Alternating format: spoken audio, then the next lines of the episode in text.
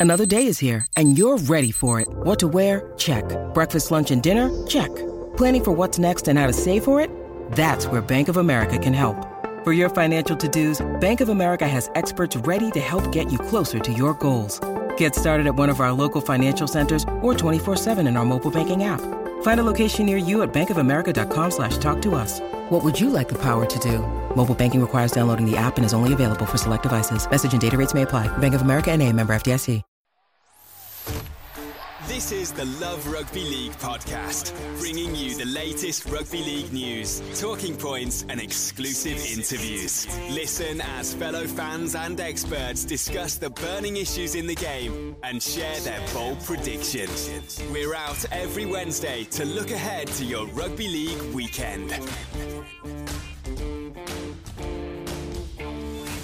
Welcome to the Love Rugby League podcast. I'm James Gordon and joined by Josh McAllister. Later on in this episode, Josh catches up with Rangi Chase, who talks about his days at Castleford in England, and Daryl Powell, and all things like that. Before that, we'll quickly run through this week and last week in Rugby League. Um, of course, it was Challenge Cup last weekend, um, and there were maybe surprise. Well, no surprises unless I suppose you could say Warrington Wakefield surprise. Just run quickly through the results. Wigan beat Salford.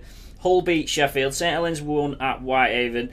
Featherstone give Catalan a little bit of a scare. Catalan won 27-14 in the end. Leigh scored a couple of late tries, but ultimately lost 24-18 against Hull KR. Castleford battered Leeds. It's fair to say. Then Wakefield won at Warrington and Huddersfield won at Barrow. Um, I suppose the headlines from those Castleford against Leeds, Josh.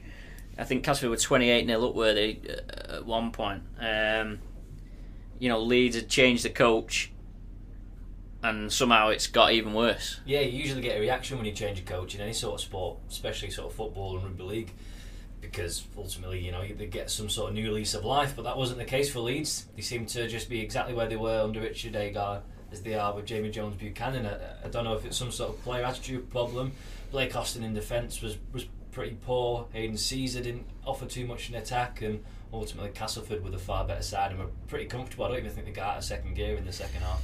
Isn't it? I was having an interesting uh, conversation with Phil Caplan of 40 20 magazine earlier in the week, and we were, he was talking about how change in rugby league perhaps isn't um, perhaps isn't given the attention that may or the attention is probably the wrong word, but what he was basically saying is maybe the issue is that players can't adapt to change, or even not just players, but clubs and people within rugby league just can't adapt to to change, and maybe that's what Leeds are, are going through. You know, a little bit more. You know, we talked about Warrington as well. Obviously, Daryl Powell said after their loss to Wakefield, he pretty much hammered the players a little bit and said that they're probably not responding to some of the things that him and the coaching staff um, are asking of them. I guess both Leeds and Warrington are almost in, probably Leeds more so than Warrington maybe, but in a little bit of mini crisis at the moment, um, which is always an interesting one because you know they've ultimately they've only lost three or four games in a row. Um, you know, you think about. Uh, you know, I think about if you think there's only a, a handful of clubs in the whole of rugby league who've probably got a chance of ever winning anything, and Leeds and Warrington are probably up there. I mean, makes you wonder how all these other clubs keep going if uh, if the if the fans are being turned off by losing just three or four in a row. Um, other other games, I guess the Featherstone were winning at half time, weren't they, in, in Catalan? But that was a you know a good effort by them. I suppose the other game that stands out for me, apart from the Warrington one, obviously them losing to Wakefield, was Barrow against Huddersfield, which was probably um, a great. It was a great cup tie. It was a great sort of TV cup tie. And if you wanted a Challenge Cup game, that's what you want. You know, you've got a lower league side giving a Super League side a really good game. Yeah, it was one of the more entertaining games of the weekend, and I think it's sort of. I put a piece out on loverugbyleague.com earlier this week, sort of arguing that lower league, that Super League clubs, sorry, should come into the competition a bit earlier because of the sort of cup final feel it gives to these lower leagues. We saw over 4,000 at Whitehaven, we saw over 3,000 at Barrow. It's, it is really this sort of cup final for these lower league sides, and it's it, with the the sport that's cutting more and more from these lower league sides, League One and Championship. Playing the Super League side really does help in terms of you know exposure and ticket revenue. Kristian Woolf sort of agreed with it, but at the same time he already believes clubs are playing, t- players are playing too many games as it is. So I think you know, I for one would see a shorter Super League season, including the loop fixture, uh, for more Challenge Cup action like this. Yeah, I think. Um, don't forget, the Super League teams did used to come in a bit earlier, and as much as for every game like that between Barrow and Huddersfield, you always had a Warrington putting 80 on Keighley or something like that. So, yeah, I think I, I, I do I do think them coming in at the last 16 is probably a little bit too late. Um, but then at the same time, I guess there's a reason why we've we've got to that to that point. Um, I think it helps that you've got the bet. Obviously, the better championship teams are obviously making it to this stage. Uh, Yeah. You know, because obviously they've knocked out um, the previous ones. But you know, we've seen. I think that there's a huge gulf between the part-time and the full-time teams. You know, even in the league itself. So, um, I, the you know the Challenge Cup's an interesting one, and people have got loads of opinions. You know, the, the um, I seen something about you know in the seventies or, or maybe prior to that, the Challenge Cup was the biggest, the be all and end all sort of thing because obviously all the teams were in the same league. There was a thirty team league, and so the Challenge Cup was almost like a you know a big occasion, a knockout. You know, you might not necessarily play all the team. You know, you might not necessarily have seen a team and play your team in that in the big season uh, when it was a big league. I suppose the other problem you've got at the moment with the way the Super League teams come in the way they do is, you know, we've seen it this week. Warrington played Wakefield two weeks running, and the the fans are have seen, you know, sort of sick and tired of seeing the same old teams. Whereas it's nice to see, Yeah, new new sides. I think everyone predicted sort of Warrington to draw Wigan. yeah, when the have draw came round out, if, yeah, if Wakefield didn't win. Just that's because of. I, yeah. don't- I mean, I'd like to see the um, the odds on all that. But yeah, Yeah, I think prediction. you know, I, I think it, the Challenge Cup's always an interesting one, but I think you know, I think the makeup of Super League probably doesn't help at, at the moment. Um, you know, in terms of you're always going to get Super League teams paired up against each other, uh, but certainly that Barrow Huddersfield game was a. Um, I suppose when you look at it, when you get to the end of the Challenge Cup, every season you look back at the Challenge Cup and you probably can't remember any of the games because it's just like another Super League game, isn't it? Whereas at least you look back at that Barrow Huddersfield one and think, oh, that was a good cup tie. Yeah, you know, much like you did when you know when Featherstone beat Cast the other year, you know, and when when Bradford beat Leeds, and you know. You look at them and think, yeah, that was a good cup tie. Whereas you're never really going to remember. You're probably not going to remember. Oh, Wakefield beating Warrington. You know, when you get to the end of the season. Um, the quarterfinals are Catalan St Helens, Wakefield Wigan. Is that Wigan? Um, I can't remember which one. No, Uh, yeah. Hu- Huddersfield against Hull. Um, and then it's Hull KR against who, who have we got left? I, f- I forgot who the last team was. Casford, obviously. Um, so they're the quarterfinals. The quarterfinals are like next week, aren't they? So Yeah, um, soon. you know, the, the, that doesn't help either with the Challenge Cup, does it? Because you know it turns around pretty quickly. Um, there was one championship game at the weekend. Um, Halifax beat Workington. That was a rearranged game that was postponed earlier in the season. League One started, and there was wins for Hunslet, Doncaster, Swinton. Keighley and North Wales Crusaders. Um, let's look at the. Well, there's not been a great deal of disciplinary fuss this week, Josh, so I'm No, not sure what we're going to talk about. The uh, I, I went to a media briefing with Ken Davy, who's the interim Super League chairman, and, and he sort of filled us in on what's going on with the realignment discussions, which of course has been agreed, and they're just trying to finalise the um, the final makeup of that. The Super League, I guess, to us ordinary folk or to fans, I guess not many people will maybe understand or maybe care in many ways, but it sounds like the whole structure and the governance and things like that in the background is certainly a lot better for the Super League clubs than they um, than it was previously. So there'll be independent directors, there'll be a you know a, commercial body, um, which perhaps differs to where it was five or six years ago, um, which is why they, they broke away from the RFL in the first place. It does seem like there's a little more pragmatic approach from um, from everyone involved. Although having said that, they haven't ruled out any changes either, because of course it looks like a strategic partner is going to come in. So effectively, the new rugby league commercial, which they're calling it at the moment, that won't be its its eventual name, but that's what the working title is. It will be made up of two direct, two independent directors appointed by Super League, two independent directors appointed by the RFL, and then there'll be a chairman. Now, the new strategic partner that's coming in, will presumably have a say on on who the chairman is, and the new strategic partner might advise, "Oh, we should have a thirty-team league." Do you know what I mean? So as much as they're saying, well, once we do this change, that's it forever. That doesn't mean that there's not going to be changes within it. So be interested to see how that um, how that all pans out. Um, this week then, back to Super League. Wednesday night's Wigan Hull and Josh, which Wigan haven't been firing on all cylinders. I think it's fair to say. I know they won twenty 0 last week.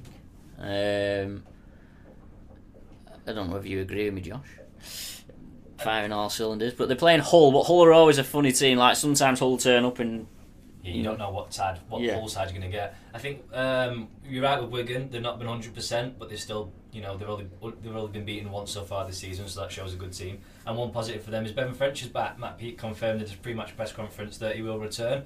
Obviously, Tommy Leuluai's got a one-match ban, so he could slot into the halves. Peet didn't give away anything of where he'd play. He's mentioned the bench a couple of times, but with Tommy Leuluai suspension, he might slot straight into the halves or maybe move to fullback and Jai Field in the halves. But he's an exciting uh, return for the Wigan fans. Yeah, we have talked about the Wigan fullback conundrum quite a bit. I think you've got to find a way of playing all three of Field, Hardaker, and French. Ultimately, they'll be taking up salary cap space, so you've got to get them in. So that's Thursday night. Friday night, the Sky Games Leeds St Helens. Obviously, it's Leeds because Leeds are always on TV. Um, Hudders- sound like everyone else on Twitter. Huddersfield Catalan um, Casford Toulouse, which is actually a massive game, Casford against Toulouse. Um, Casford will be really boosted by the win last week against Leeds. We talked about Toulouse having a week off, but actually Casford beating Leeds might actually be better than a week off because it might just give them a little bit of confidence boost. Um, confidence in it. Hull KR Warrington, which is going to be a sellout actually. We're we're told so. There's a sellout at Hull KR Warrington. Um, I'm at that one actually. Um, Leigh versus Dewsbury in Championships on Friday night as well. That's on our league if you want to buy that. Um, if you're sick of watching Leeds and you're at home. And then Leigh on TV just as much. Yeah, yeah. And then and then on on Sunday it's Wakefield Salford in Super League. Um, Work in York, Barrow Batley, Featherstone Sheffield, Halifax Whitehaven, London Bradford in Championship. Um, and then the Monday night game is Widnes. Widnes always on the Monday night. Newcastle against Widnes. Um, I'll be at that one. Um, what do we think then? The, uh, the Casper, I mean, there's a few interesting games this week. I mean, there's well, every, every game is interesting in its own right, but Huddersfield Catalan's an interesting one because Huddersfield had been doing well, but they just maybe they got rolled. They, they lost that Hull, which perhaps would have been a little bit of a surprise um, to be turned over there. So playing Catalans at home is probably a good test of their credentials. Would you say? Yeah, because you'd imagine Ian Watson wants to push for maybe around that top four, and obviously Catalans will be doing exactly the same. So it's a good a good contest for either side to see where where they are just what is it the seventh round? Seventh round, yeah. yeah. In the season, yeah, to I, see where both are.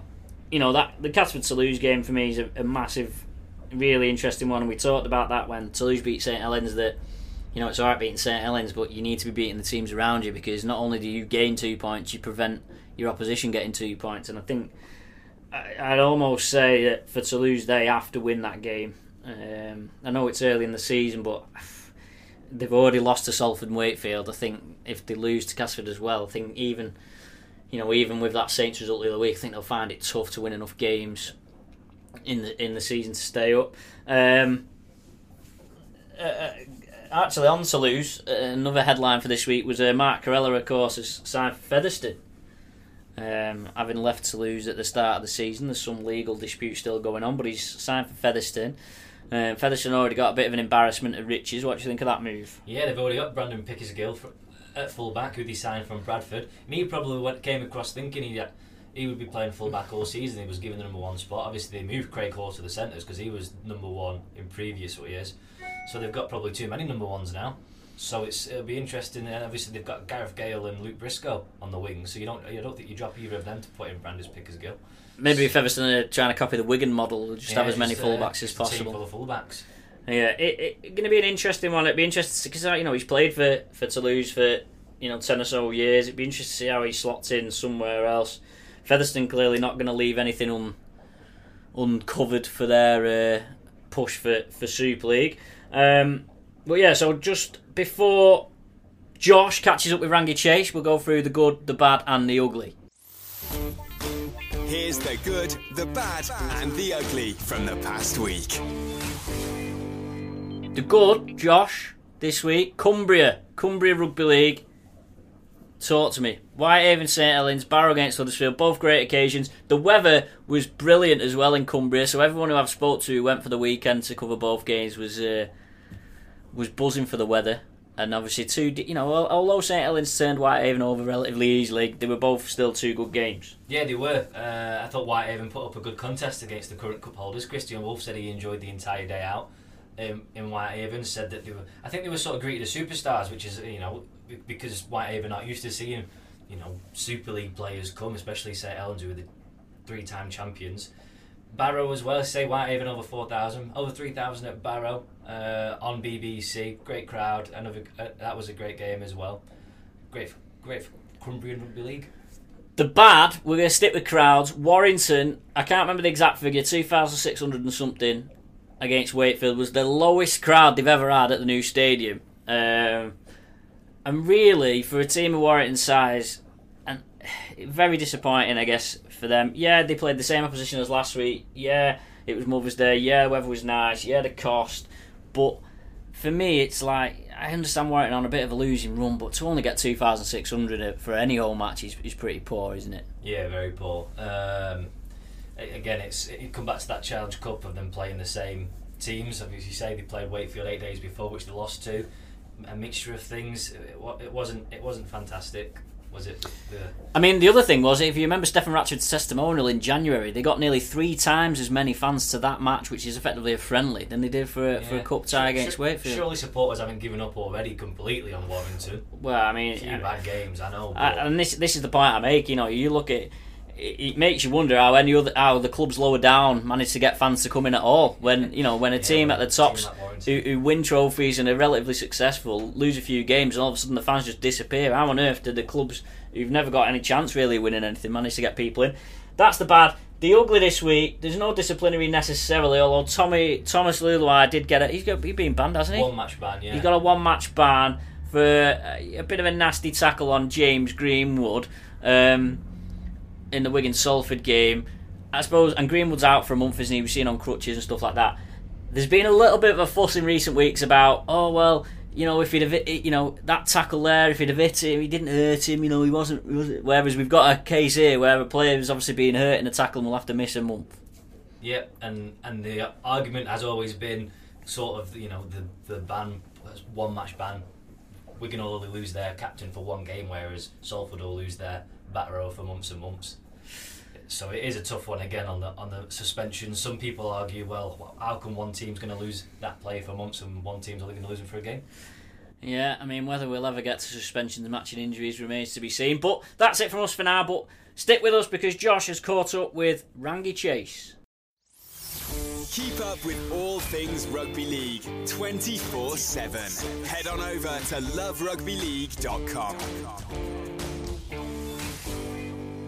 On this week's episode, our, our, special guest is a player with over 200 career appearances. Um, he is the 2011 Man of Steel winner and eight caps for England. Uh, Rangi Chase joins us. Rangi, thanks for joining us.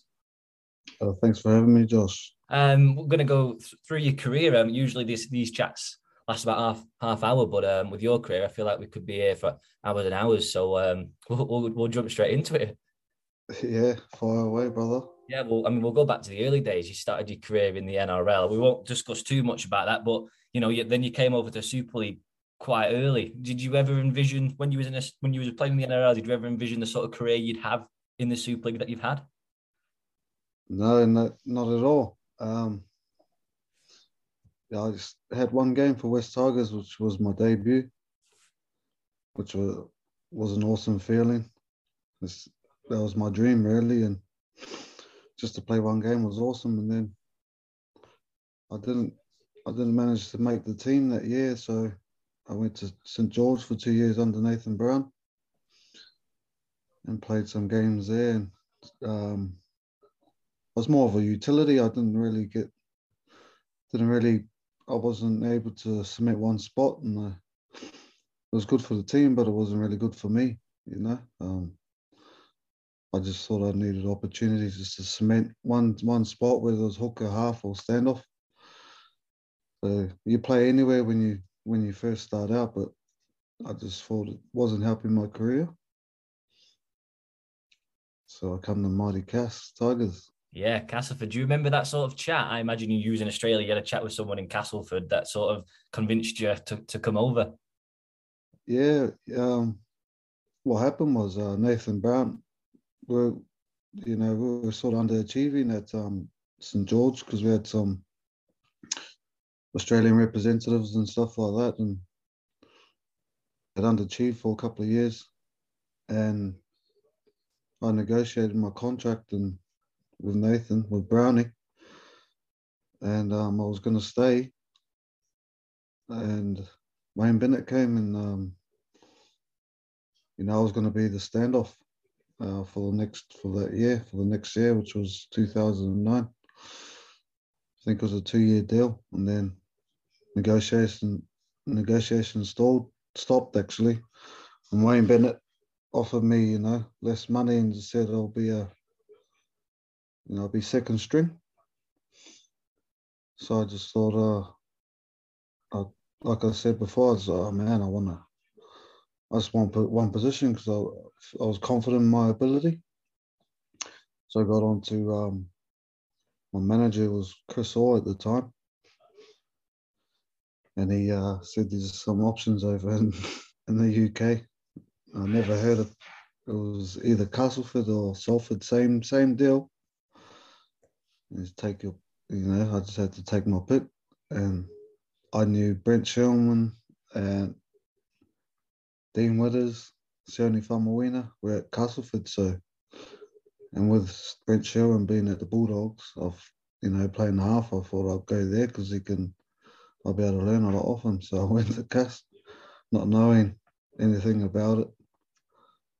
It was for two years, and was, I was just going for two years just to learn my trade and get experience just to play every week. And that's how that came about. As a young man moving from Australia to England, it must have been been quite scary. You say there, you, you initially thought it was only going to be two years. Obviously, it's ended up much longer than that. Yes, I'm going to my 14th year here now. uh, um, yeah, it was uh, lucky the lifestyle I had as a kid. I was um, moving around a lot. So I was used to moving, so that didn't really scare me. It was I just took it for what it was. It's just an opportunity to do what I love. And that's that's you know, I love I love the sport that much. I'd do what I could to play. And it was just an opportunity to be fair. And yeah,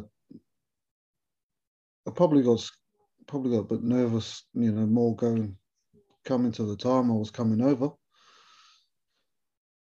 a different country and you know it's cold and people talk about the Super League and say oh it's freezing over there and the competition ain't that good and stuff like that. But um it was the best thing that ever happened to me, yeah, as far as my career goes. How do you reflect on your time at Castleford? Yeah, good. Uh, really good. Um sorry.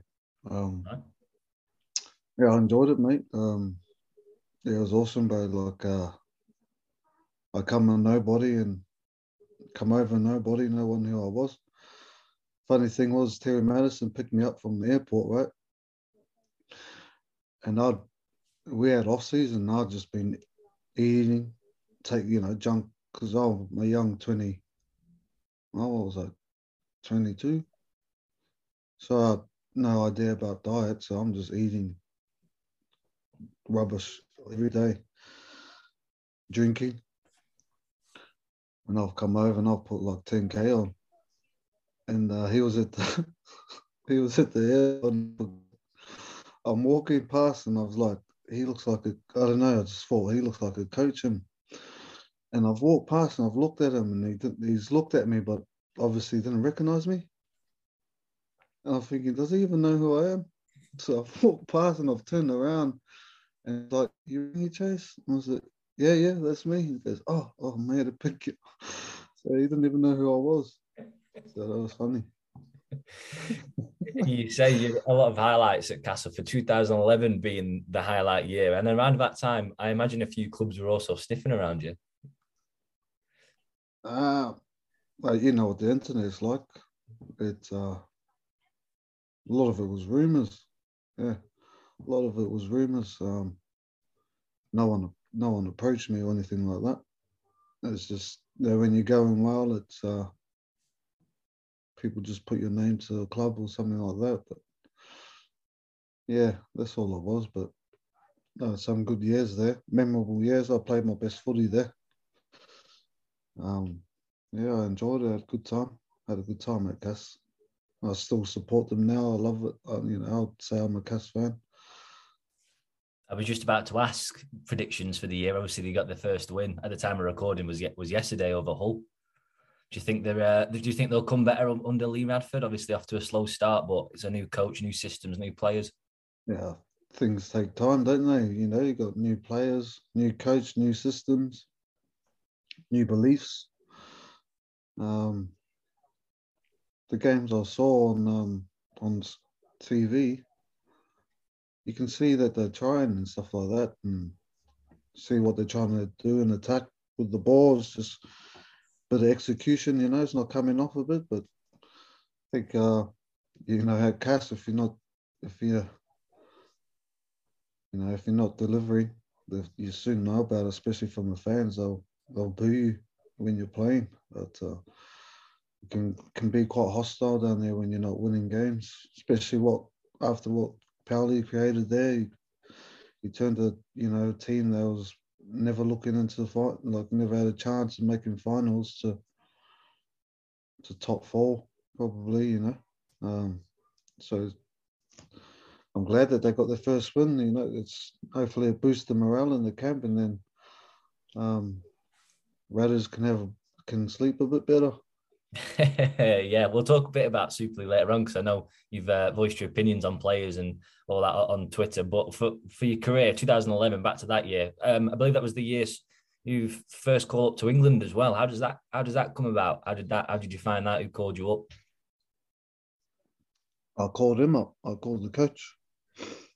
I um, you know, bring. I'm still a proud Kiwi man. I'm still proud of where I come from. Um, yeah, so what happened was I'd, I'd never been getting picked for New Zealand or anything. And my my uh, wife at the time, she was pregnant with me um, eldest boy. So I thought, I'm never going to leave this country, you know. I thought, this is home for me now. And then uh, I don't know, man, what's his name? Is an agent. His name called him Robbo can't remember his first name, was an Australian bloke. And he had a few connections and he got me Steve's number, McNamara. And I just got in touch with him and said, mate, what do you think about me playing for England? And he said, oh, I'll leave it with me. I'll have a, we had a chat. I can't really remember what it was because it's quite a lot, long time ago. But he said, I'll have a chat to the senior players with Peacock and Sinfield and players like that he come back to me and said, "Yeah, that it's all right with them. It's all right with me." I met him, and then that's how it came about. And the 2013 World Cup must be sort of a career highlight. So close, obviously, that Shaun Johnson step you still comes up sometimes and breaks every England fan's hearts. But that's a must be a career highlight for yourself. Yeah, of course. Yeah, 100 percent. That's that's up there. Um, yeah, playing playing the opening round in Australia at Millennium Stadium was um, unbelievable atmosphere. It was just found yourself looking around because I've never really been a part of big games. You know, Cas weren't fortunate enough to make finals and things like that, so it was a big occasion and something I'll remember for a long time. How did you find being around those sort of players? You mentioned a couple of them, Sinfield, Peacock, uh, Sam Tomkins would have been in the team sort of Josh Charnley, I think might have been in it. Could you, how did you find being in that sort of a new environment, completely different group? I imagine to you. Yeah, completely different, and you got to remember, I'm a, you know, I still speak like a Kiwi, so I sort of, sort of felt like I was a bit, I didn't fit in, sort of thing. Um, I found it quite tough because I always wanted to be true to myself, you know, being a Kiwi fella, but keeping a little Māori boy from New Zealand Um, it just yeah, but the talent that I was around was just you have to train. You're on your A game, and you know, like at training, you just brings the best out of you. Everyone's skill level and all that. The intensity is just another level, and uh, I found that I found that really, really good to be around. You know, players like Jamie Peacock, um, Kevin Sinfield. You know, teams that I've always been used to playing and getting smashed by. You know, and the Wigan contingent, that that was the year that they they started um, bringing that aggression to the game and I got on really well with the Wigan lads. Well, everyone really, but me, Mickey McIlorum and you know um, Gaz Hock and you know them type of players. Got on with everyone really. I just kept my. I, just, I was a floater because I, I was the only one from Cas, so I just float around. but yeah, with Sam, obviously Sam Tomkins, he he was his his form at, at that time was um, he was unbelievable. Um, so it was good. Sometimes you find yourself in awe around the players you're you, are you you're involved with. You're standing and think, geez, how's he done that? And and like Jamie Peacock's leadership is just, you know, when he spoke, he just listened. Uh, he just well respected. And I was roommates with um, Kevin Sinfield for a couple of times, so I like to. Uh, he was a good bloke because that Cas Leeds thing, that Cas. So I was like, I don't like him either. There was no reason, but then once I get to know him, he was he was one of the nicest people you meet. Yeah, you mentioned loads of teammates there. Sam Burgess would have been the side. James Graham. Who would you say is the sort of not not best, but sort of the the, the hardest working, or you know, the highlight teammate you've ever played with across your career? Uh, what in England or any just throughout your career? um, can you remember Mark Gasnier from Dragons? Yeah, he um, he's the best player I've played with. Um, he was outside me, so like when I played at Saints, he was Australian state of origin centre, best in best centre in the world, and he was just what he could do with the ball. It was just unbelievable. A bit like Matt Gidley, you know, when Matt Gidley and Jamie Lyon like that but I'll probably say he was, you know, yeah, he was up like it was that it was that good. He was as good as them as them guys, if not better.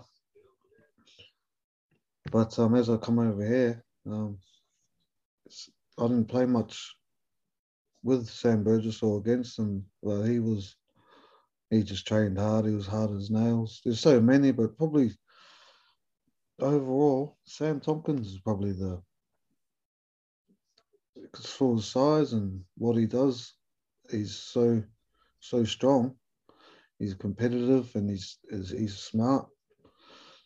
Um, yeah, probably Sam Tomkins stands out for me, the best I've played with over here and with. And he's arguably probably still the best fullback in the competition as well. He's in Shaun Wane's England squad again, 10, 10 years later. And that's it. He's, you know, look, he's he's he's he can't do the things, you know, like them 90 meter tries and stuff that like he used to score, but his brain, he picks teams apart. Look, uh, you know, the ball always goes his way.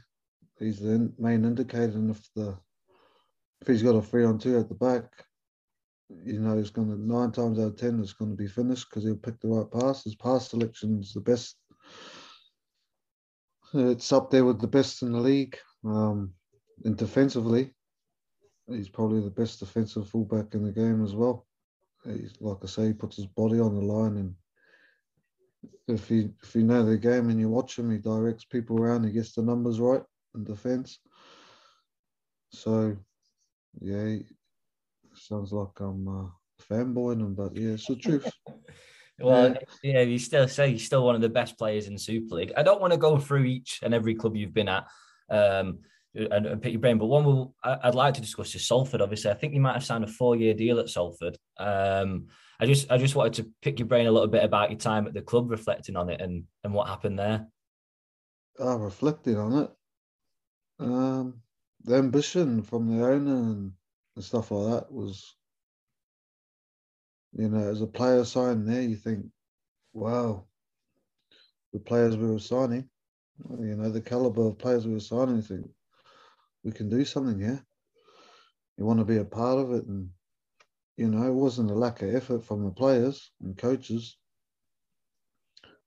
It was just a weird, it was just, a, I don't know, the setup and I think the owner got involved a bit too much and ended up being like uh, so many players and coaches came in and out that at my time there, and I eventually left. But you know, I had some good.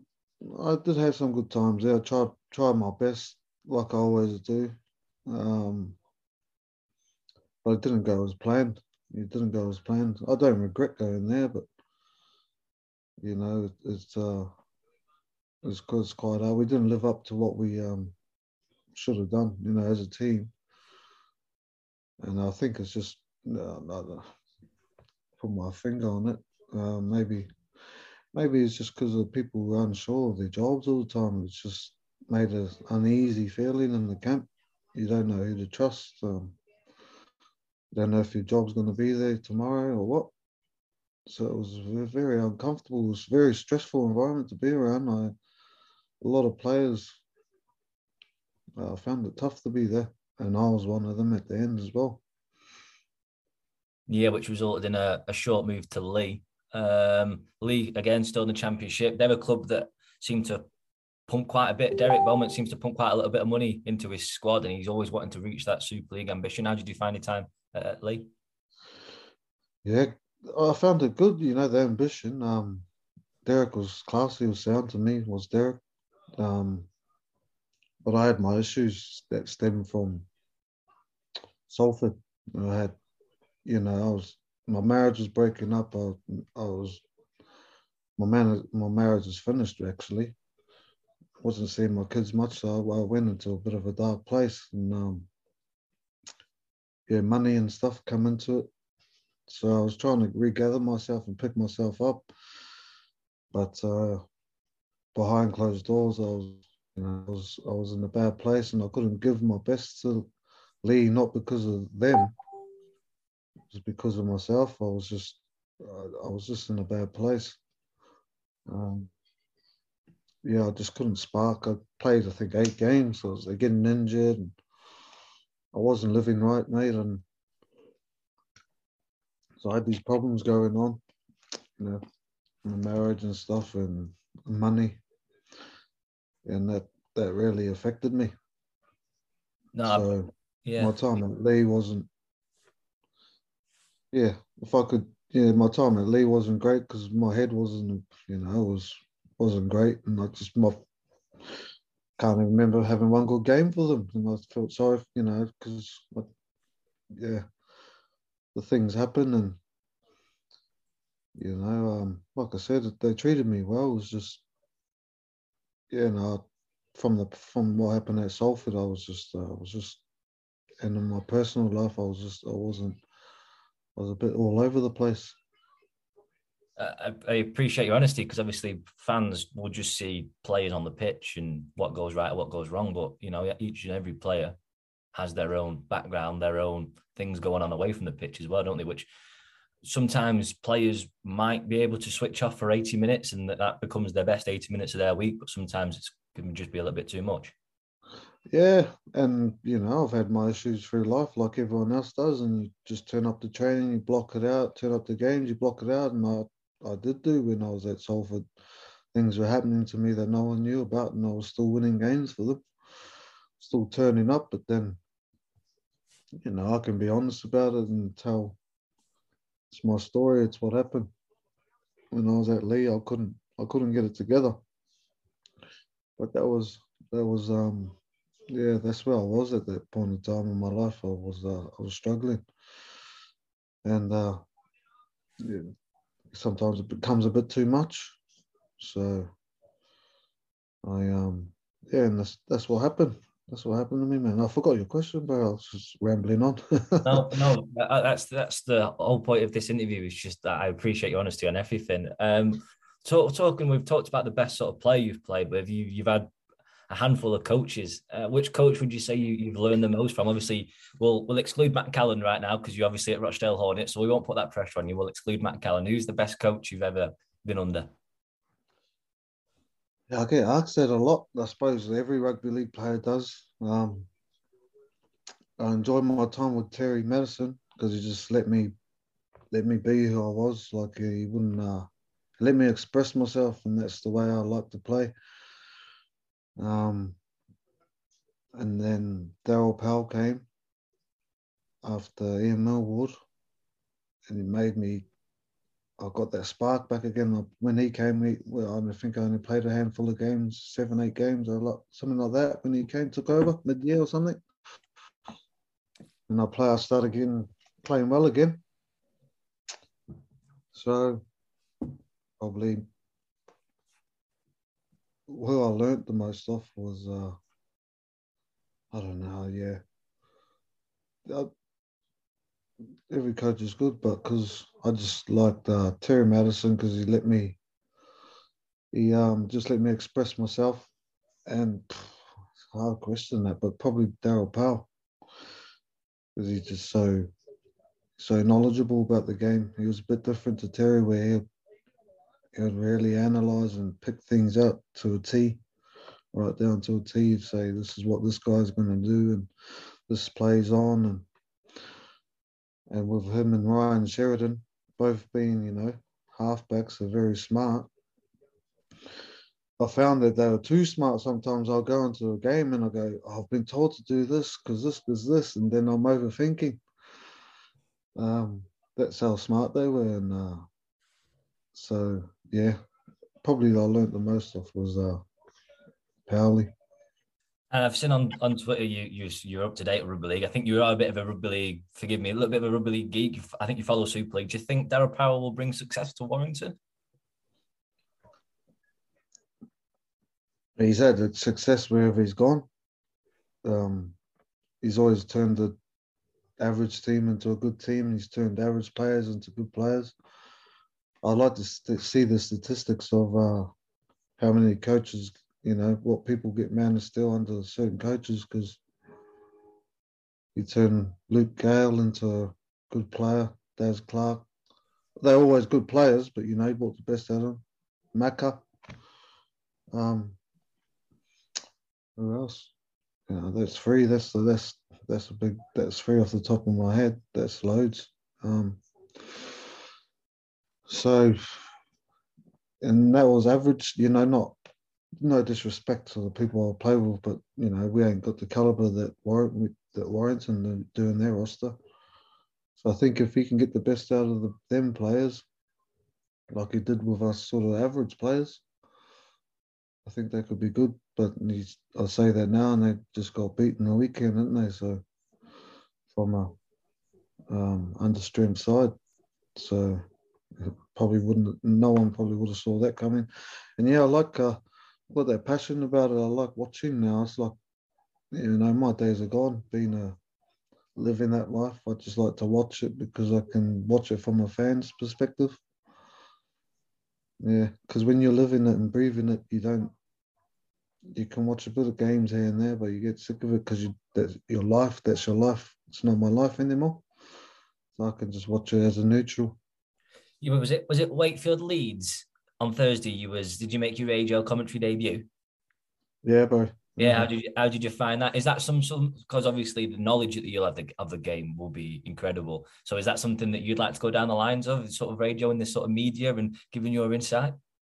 Well, um, me, me and I'm still, you know, Iestyn Harris, because I was with him at Salford. We remained mates.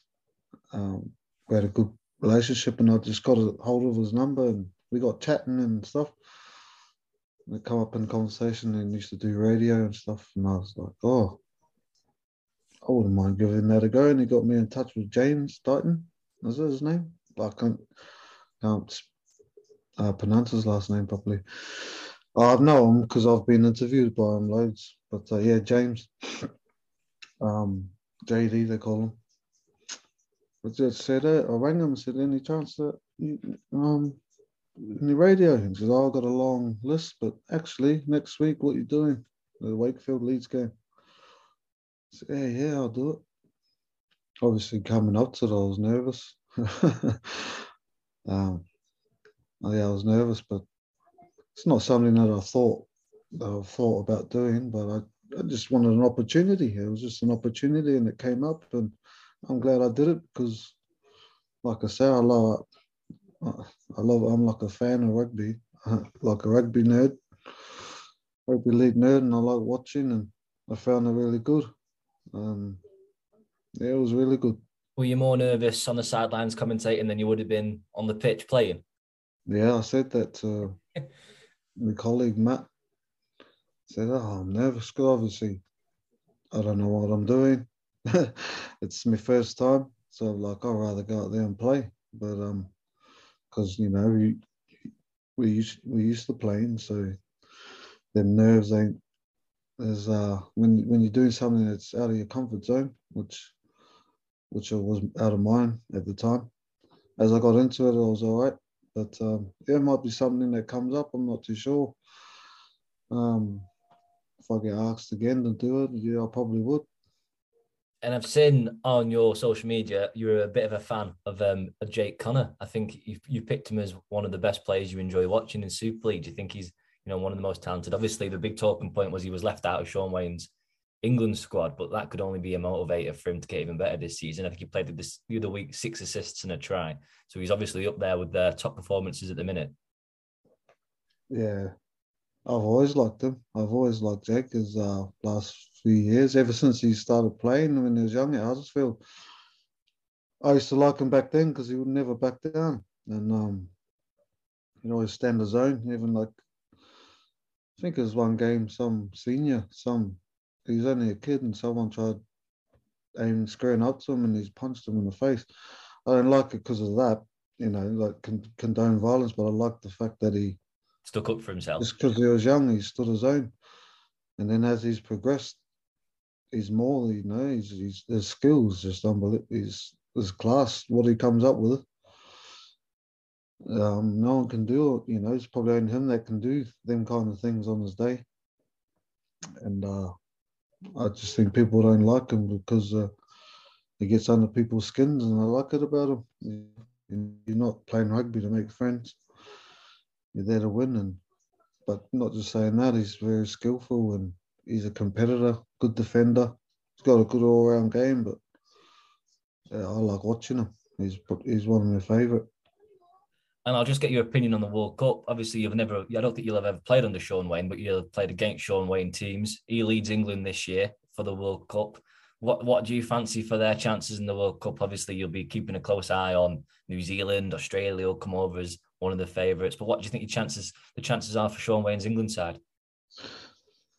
Well, I've played against his sides a lot of my career, and they're very, and I've always heard good reports about him. How he's a good people person and people want to play for him. And I think that's the right kind of person that you put in an international environment. People don't really need coaching at that level. They just need, you know, you just need a, you, you don't need to teach people the fundamentals because they already got it. They're there for a reason. It's, you know, I think you got to be a coach that just makes blends, gets that squad together and bring, get the right blend, um, the right mix. And I think if they play for each other and play for that, play for England, you know, play for the badge on their chest, um, with the passion that he could bring them Wigan players out of, I think they could beat anyone. Um, I'll be honest, when I first made England, was walking around and you had Leeds players here, Hull here. It was split. And I've been involved in New Zealand camps you know, before I come to England, I was in New Zealand. I was in the squad, the train-on squad, and you're one. You're together. It doesn't matter what. And I just think if they can, um, look, I might be wrong now. I might have changed. I've not played for England for a long time. I think if they can get their unity as one, you know, play for, um, play for the for your country, play for your mate, play for your brother. Everyone's brothers there at the end of the day have each other's backs. they could do anything um, for sure, especially with the talent that's cropping up. The depth that England have now, I think, is a lot better than previous years. Yeah, which is obviously something that Australia and New Zealand have, and that's helped with their successes. The depth they have, you know, for for halfback, Daly Trevor Evans, for example, drops out. They'll have someone in Moses that can come in and fill in. So they've got that depth. I just want to talk about uh, your current current team, Rochdale. Obviously, you, there, there's some experience in that side. You've got yourself. You've got Sean Penkywicz, Fui Fui Moi Moi. Yeah, shout out to Rochdale. Yeah, we'll, Yeah, we'll mate. have a little chat. So Matt Callens, uh, Andy Mazey, the chairman. I imagine promotion is um is the goal this season. We haven't spoken about our goals yet. We're going away on camp in a couple of weeks, and we'll get we'll get some goals in it together as a group. Personally, I think uh, if we keep healthy, we've got a very good chance. I believe that we can do something, and yeah, it's we've got a great mix of some experience, like you just mentioned, us old blokes, and then these young, hungry kids coming in that are um, you know, there's Matt's brought some young players through that uh, have kicked on into playing first team, like Matty Ashton at Warrington. Um, that's just one I can remember off couple more top of my head, but he's he's really done well with the young lads there, and the, some of them young lads there that, that I train with. I think, well, some of these can. There's no reason why they shouldn't be in the Super League squad. So it's a great opportunity for them. But yeah, I've got a great relationship with with um with Matt. Uh, he's he's probably the reason, big reason in a way, that I signed there, and I want want to stay there. And Andy Mazey, the the owner, who's been good to me, so I really love it there. I re- love the boys. Um, I'm just grateful just to be able to keep playing and at my right right page of 35 and still doing what I what I love. And but the main thing just to try and get the club where it wants to be, and just to play my little part in that in that and to get promoted. And as a halfback, obviously the game is always your forwards can help you get on that get get on the front front foot. Fuifui Moimoi leading leading the pack there. He's a, he's going to be someone that gets you on the front foot. If you can get a quick play of the ball, there's going to be five, four, four or five defenders on him, and that's it. There's your space. Then you've got the likes of Zach Baker, who, who's a talented player. Paul Braley, obviously, he was at Toronto. It didn't. I don't think he played for Toronto, but he's got that potential to be up there. It's, it's quite a. Hundred percent. Uh, like you said, um, them players, and I'm not just saying it because I'm with them. I, they, I don't think they'll look out of place in Super League squads, with Paul Braley. Uh, call him Shuey. Um, Benyon. You know, he's a good front rower in this level. Um, like you say, get Foy, get him fit, and you know, play him he manages minutes right, and you've got Penke, who's still at his age, he's still probably one of the best nines in the comp. Um, Baker, and you got Callum Marriott, you know, Maz. We've got a good, pretty good, um, you know, 20, 22 man squad. It's just um, keeping us fit. And I've got, obviously, like myself, the experience I can bring. I no longer have that um, step anymore, but it's a bit slow at the moment. I just have to try and use my brain. But yeah, I love it. I love the lads.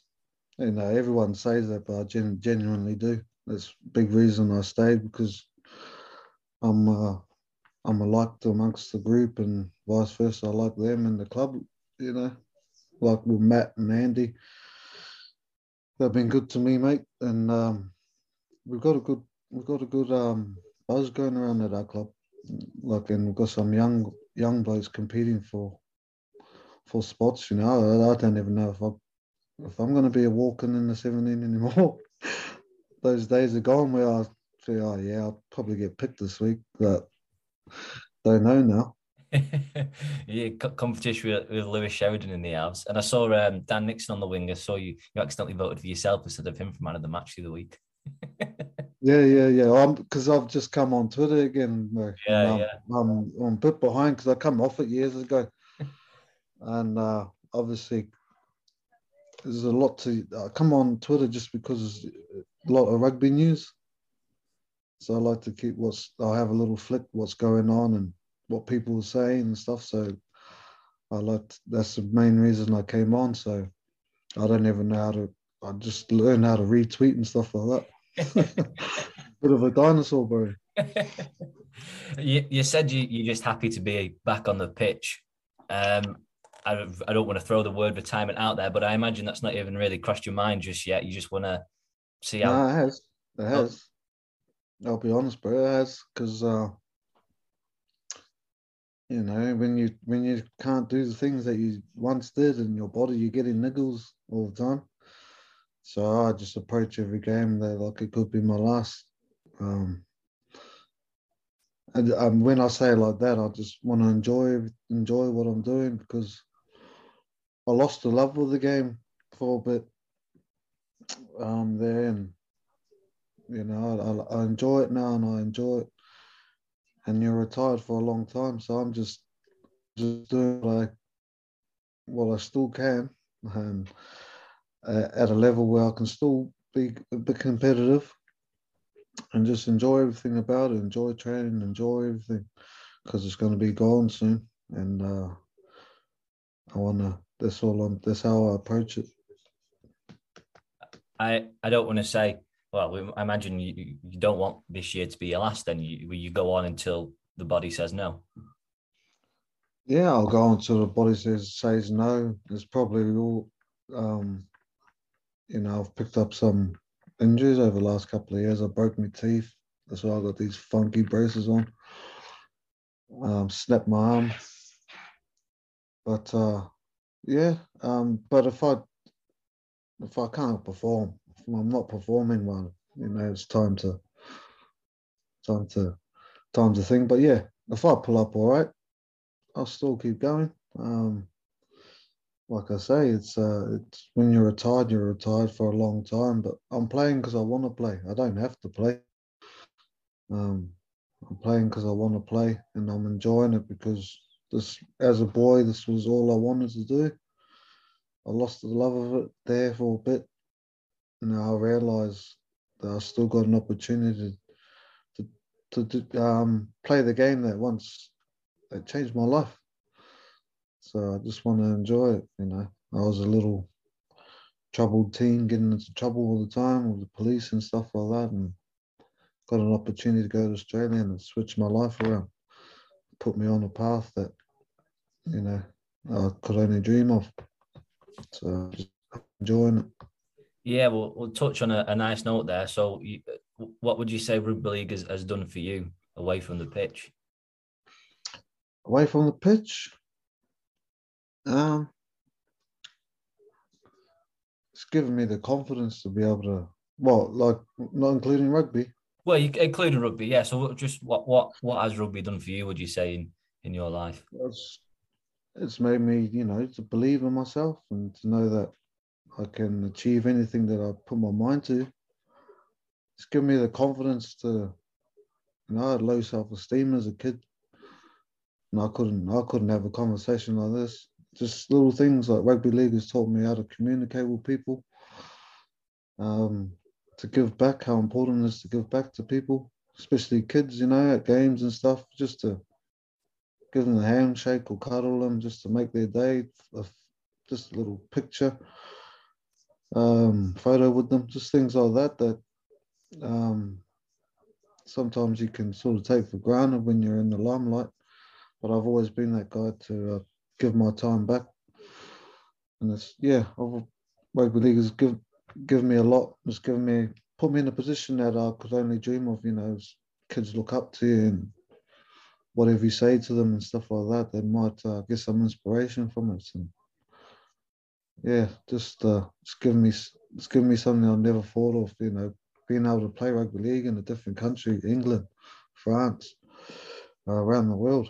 Um, you know, if you asked me that as a seven-year-old boy, I would have said you're dreaming. But I've got a lot to be grateful for what this game's given me. It's uh, yeah, that's just uh, that's just what's come to my mind. There's probably a lot more stuff that I haven't said, but it's given me a lot, bro. And things like this, I can say and chat back to you is, uh, you know, I'm grateful for.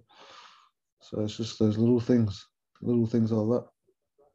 Yeah, Rangi, I appreciate your honesty and your time for the podcast. I wish you uh, all the best with Rochdale this season and all the best off the field too. Uh, I hope you have an enjoyable and injury-free season. I appreciate your time.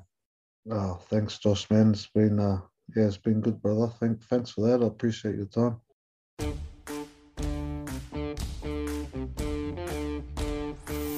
Thanks for listening to the Love Rugby League podcast. Know someone who shares our collective love for rugby league? Let them know about this podcast and make sure to subscribe so you don't miss the next episode. Eager for more rugby league news? Visit loverugbyleague.com.